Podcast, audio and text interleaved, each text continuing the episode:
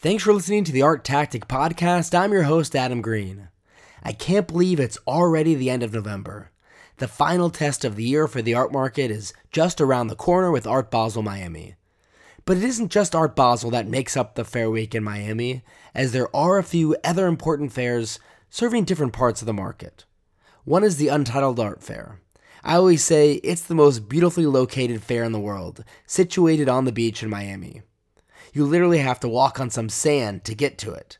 And you can even see the ocean at certain moments when exploring the fair. The fair has generally hosted emerging galleries showing rising artists. This segment of the art market has grown substantially over the last few years, and in this week's episode, we preview this year's edition of Untitled with Jeff Lawson, founder of Untitled Art. Untitled occurs this year in Miami from December 5th through the 10th. To buy tickets and learn more, you can visit untitledartfairs.com. Thanks so much for downloading and listening.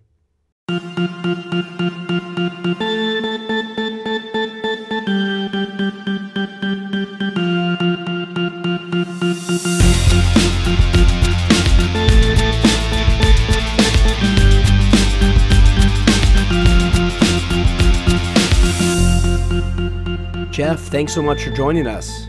Very much for having me on. I appreciate it. Absolutely, it's our pleasure.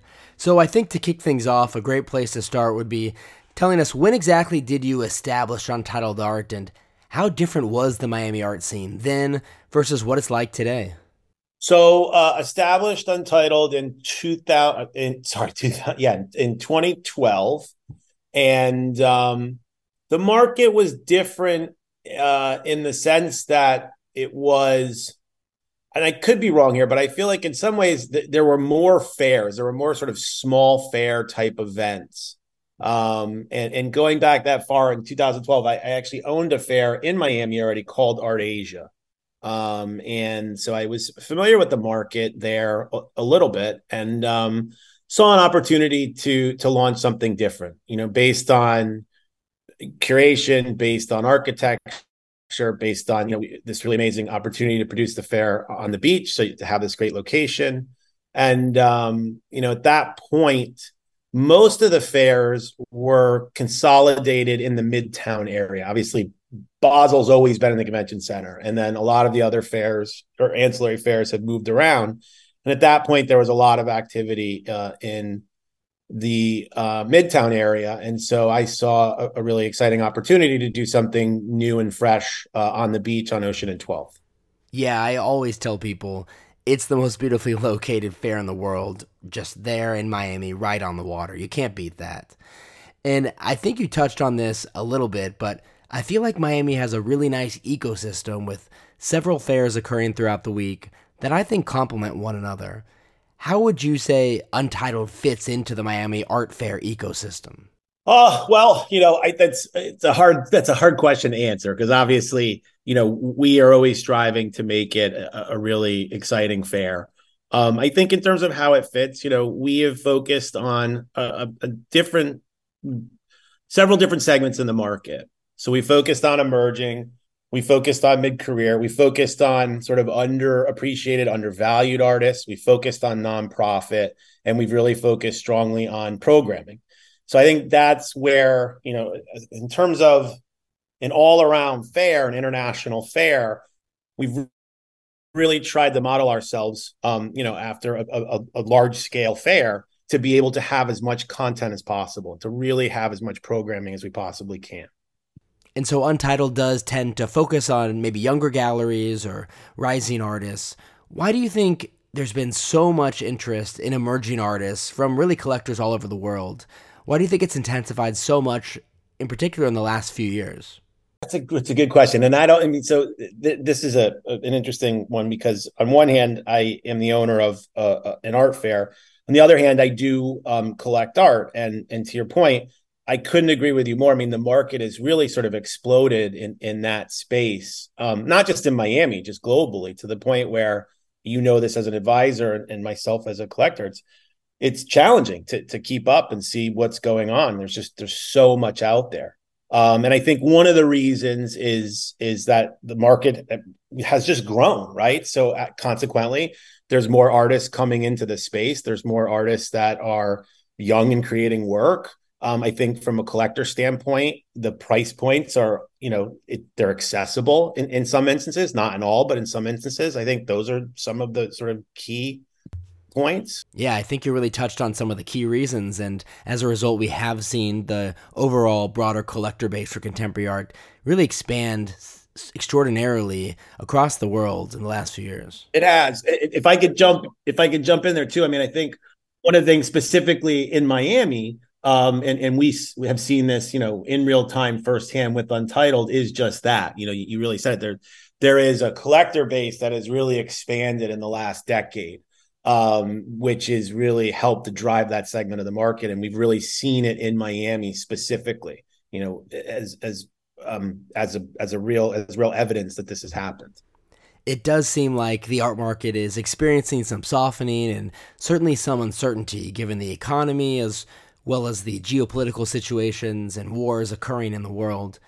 I think over maybe the last six months or so, many market participants are regularly gauging where things are standing and where things may be heading.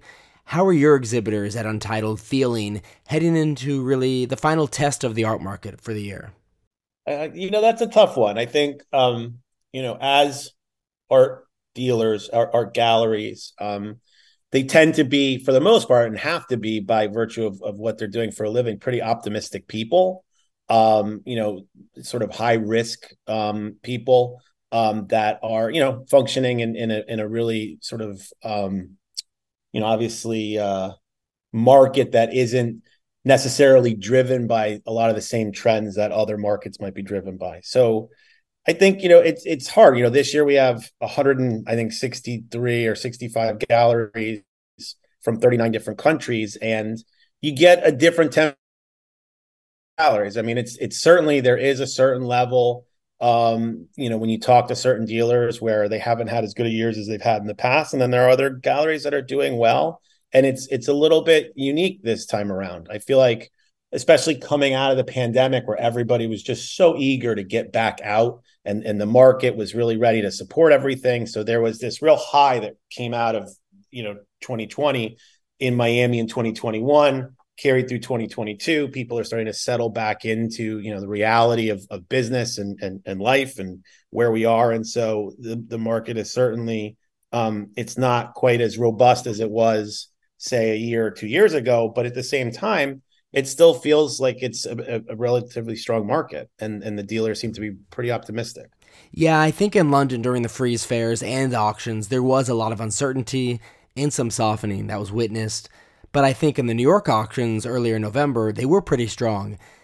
And interestingly, I think if you just read the headlines from the New York auctions, you read that the sales didn't do that well. But that's because the total sales figures are largely weighted towards the performance of just a few double or triple digit million dollar artworks. But there are so many art markets within the art market. I mean, I think 99% of collectors, artists, and galleries don't participate in that market at that price point. But what you did see in New York were strong results for younger artists. So I'm definitely curious to see how things unfold this Miami. I, I, think that's a really good point too, Adam. I think again, you know, a, a lot of a, a large portion of the segment of our market specifically um, again, it, it's there's a lot more players in the market now, but that market is still going, you know, pretty strongly because a there's always the opportunity for discovery. B again, the price points aren't always you know necessarily too high. And, and I think those two things really help to continue to move this segment of the market along in a pretty healthy way.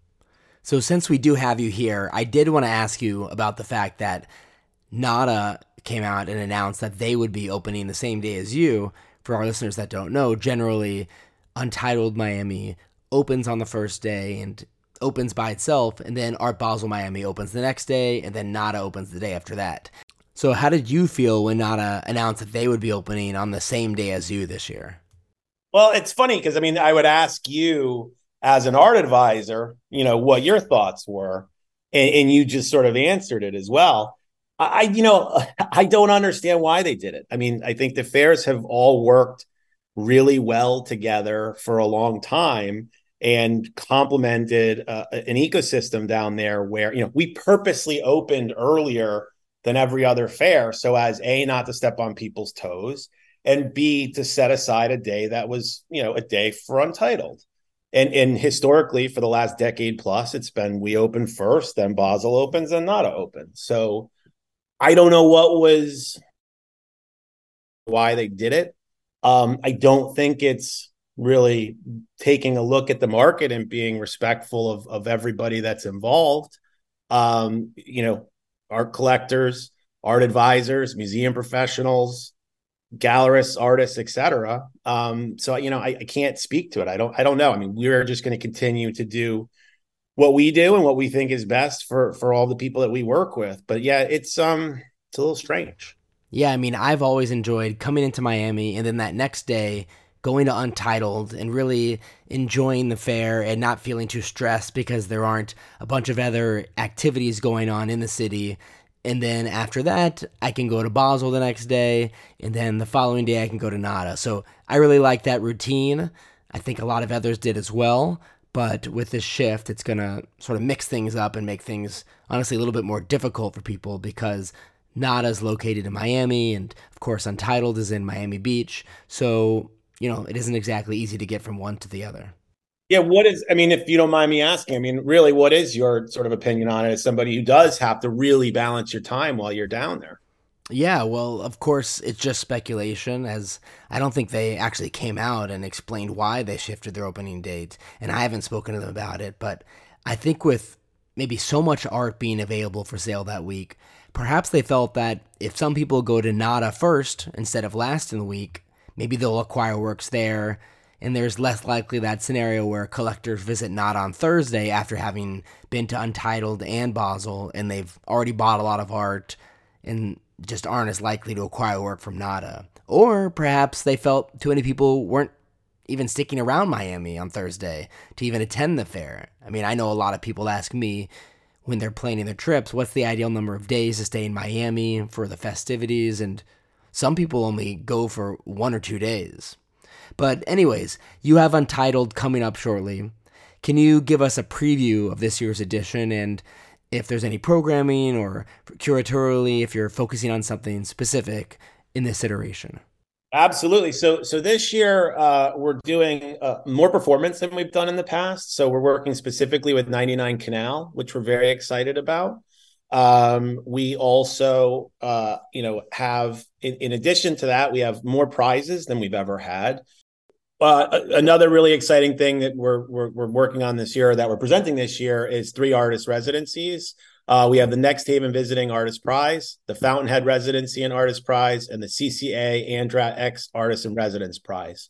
Uh, in addition to the prizes, some of the two of the prizes are actual residencies for the artists, which I think is very exciting as well.